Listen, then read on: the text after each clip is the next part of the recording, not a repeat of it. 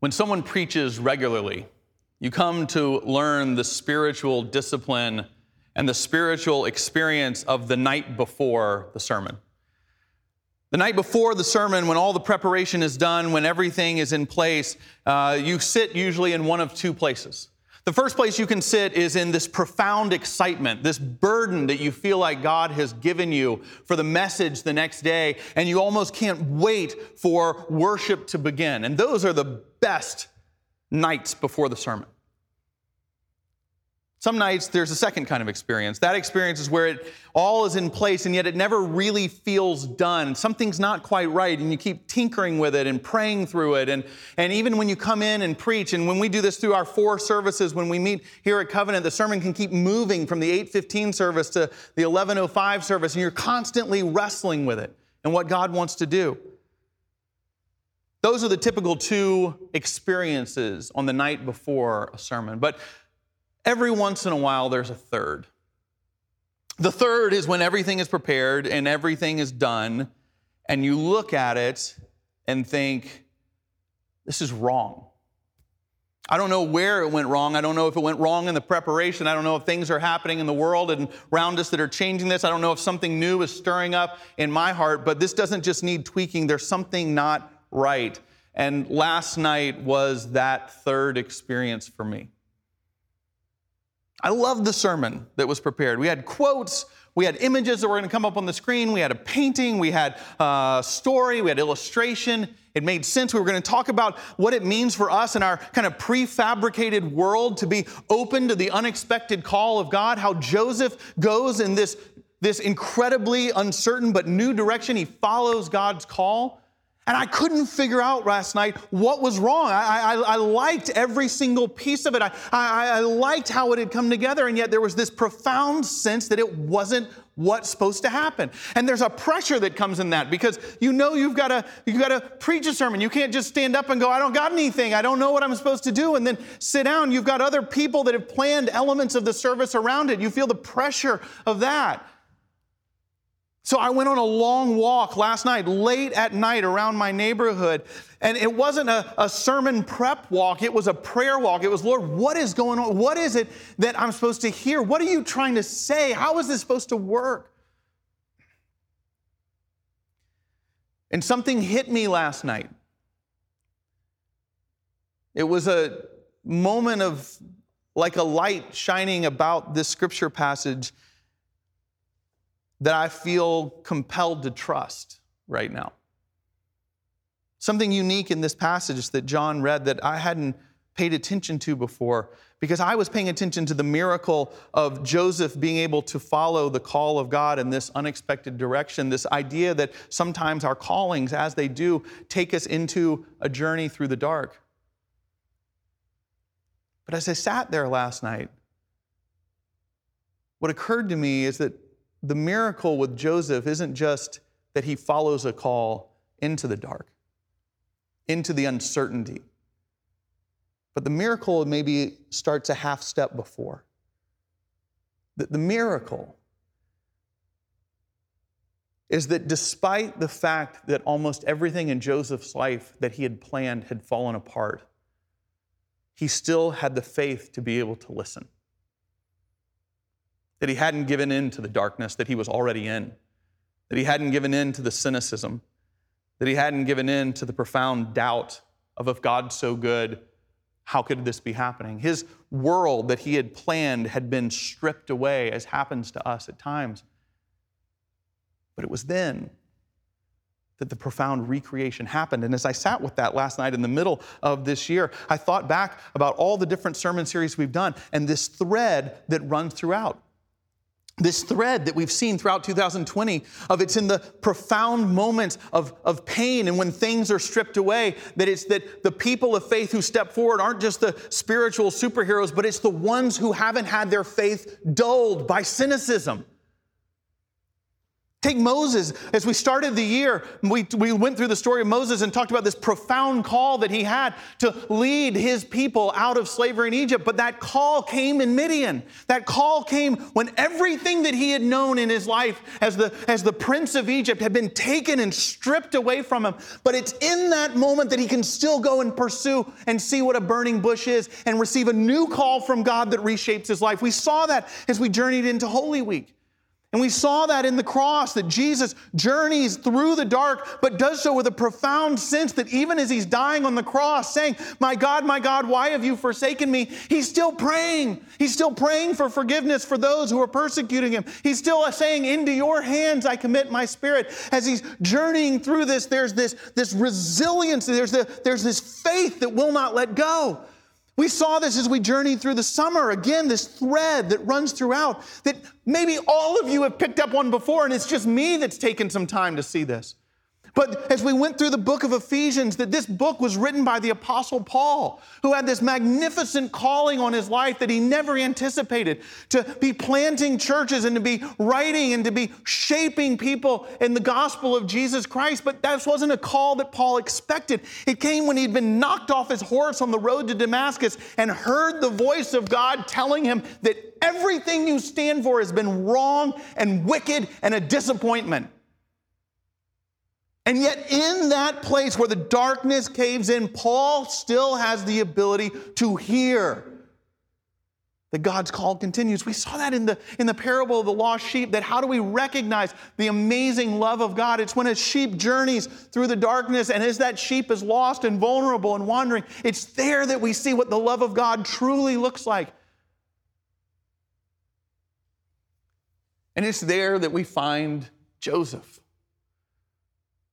stripped away of the life that he had planned for himself as a carpenter in Nazareth, as a righteous person, with Mary and his children.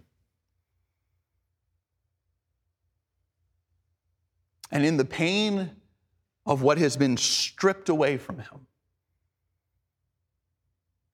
he has the ability to still listen, the faith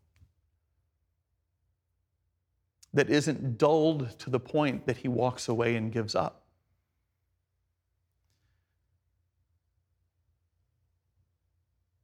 If 2020 is anything, as people of faith, maybe it's the recognition that that baton that has been passed through these different series this year is passed to us.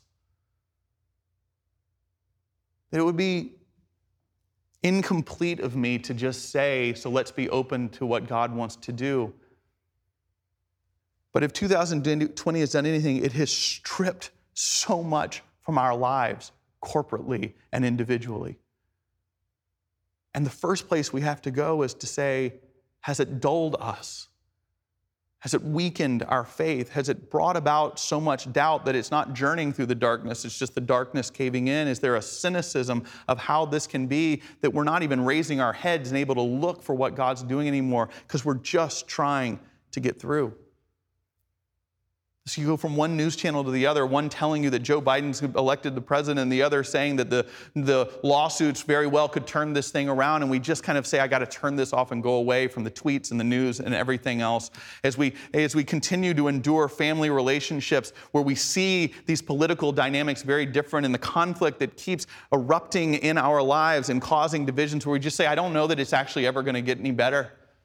I don't know that it ever can really change as we see this pandemic raging and as we see record numbers of deaths being set again. Do we just become dull to the pain and it's just statistics that are in front of us that we need to turn off from? Can we feel the pain of the thousands of losses every day that are going on, or do we just become numb to it all? So we see the economic turmoil when we know as the church that, that what it means to be the church has, has, has changed greatly this year. But there are industries that have gone away that don't know how and if they come back or what their place is in this world and the economic fallout that is coming from that and is happening in that. And it used to be that we could cry out, How long, O Lord? And now the cry just feels out of place.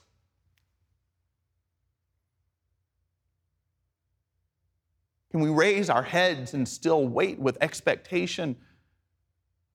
Can we listen to the whisper of an angel in a dream? Or have we just turned off? There's a word in this passage for the kind of faith that Joseph has that doesn't turn off.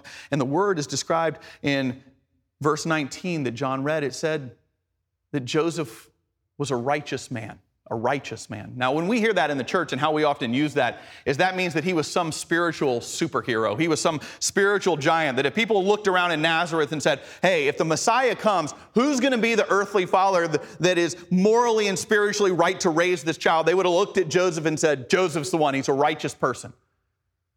But actually, the Greek word for righteous comes from the word uh, dikaiosune, and the best description of the word dikaiosune, where it's taught and explained in the New Testament, comes in Romans chapter 1, starting in verse 16. And the Apostle Paul writes this.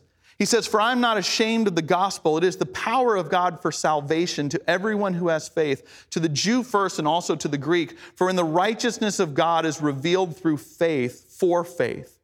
As it is written, the one who is righteous will live by faith. Paul then goes on in Romans 4 to say the embodiment of this righteousness is Abraham in the book of Genesis, who is not some morally superior individual who will be the father of many nations, but he can trust the voice of God. His faith doesn't diminish even when things are difficult. That Joseph is righteous because he can still listen, hear, trust, believe, even as the darkness feels as though it is caving in. And as people of faith, we need to take this baton that is passed to us, and this year is so much is being and has been removed and stripped away from us, and to be able to raise our heads and say, Now is the time for profound recreation. Now is the moment where if we dull ourselves, we may miss the once in a lifetime opportunity that God might place before us. That this is the time when things are stripped away. Not that the voice of God shows up, but where we are in a point uh, uh, uh, of being able to hear and listen something we could never have dreamed of before. This may be the time where God reveals to you the, the whole new direction for your life you've never dreamed of. He may reveal that for, um, for your children or your grandchildren. He may be revealing that for our society, for our nation, for our world. The, the opportunity to be a part of the new thing that God, who never leaves our side, will recreate. We need to have our heads up to wait with an Advent expectation, maybe for the first time in our lives understanding the power of what it means just not to get Christmassy, but to wait with expectation. Because now is when the call comes. And the danger is that we dull our senses to it and turn off and miss it. I don't mean this in a salesman kind of way, I mean this in a profoundly biblical way. This is when the call the new day, the new creation begins biblically from the Old Testament to the New Testament to us today. Don't give in to the darkness.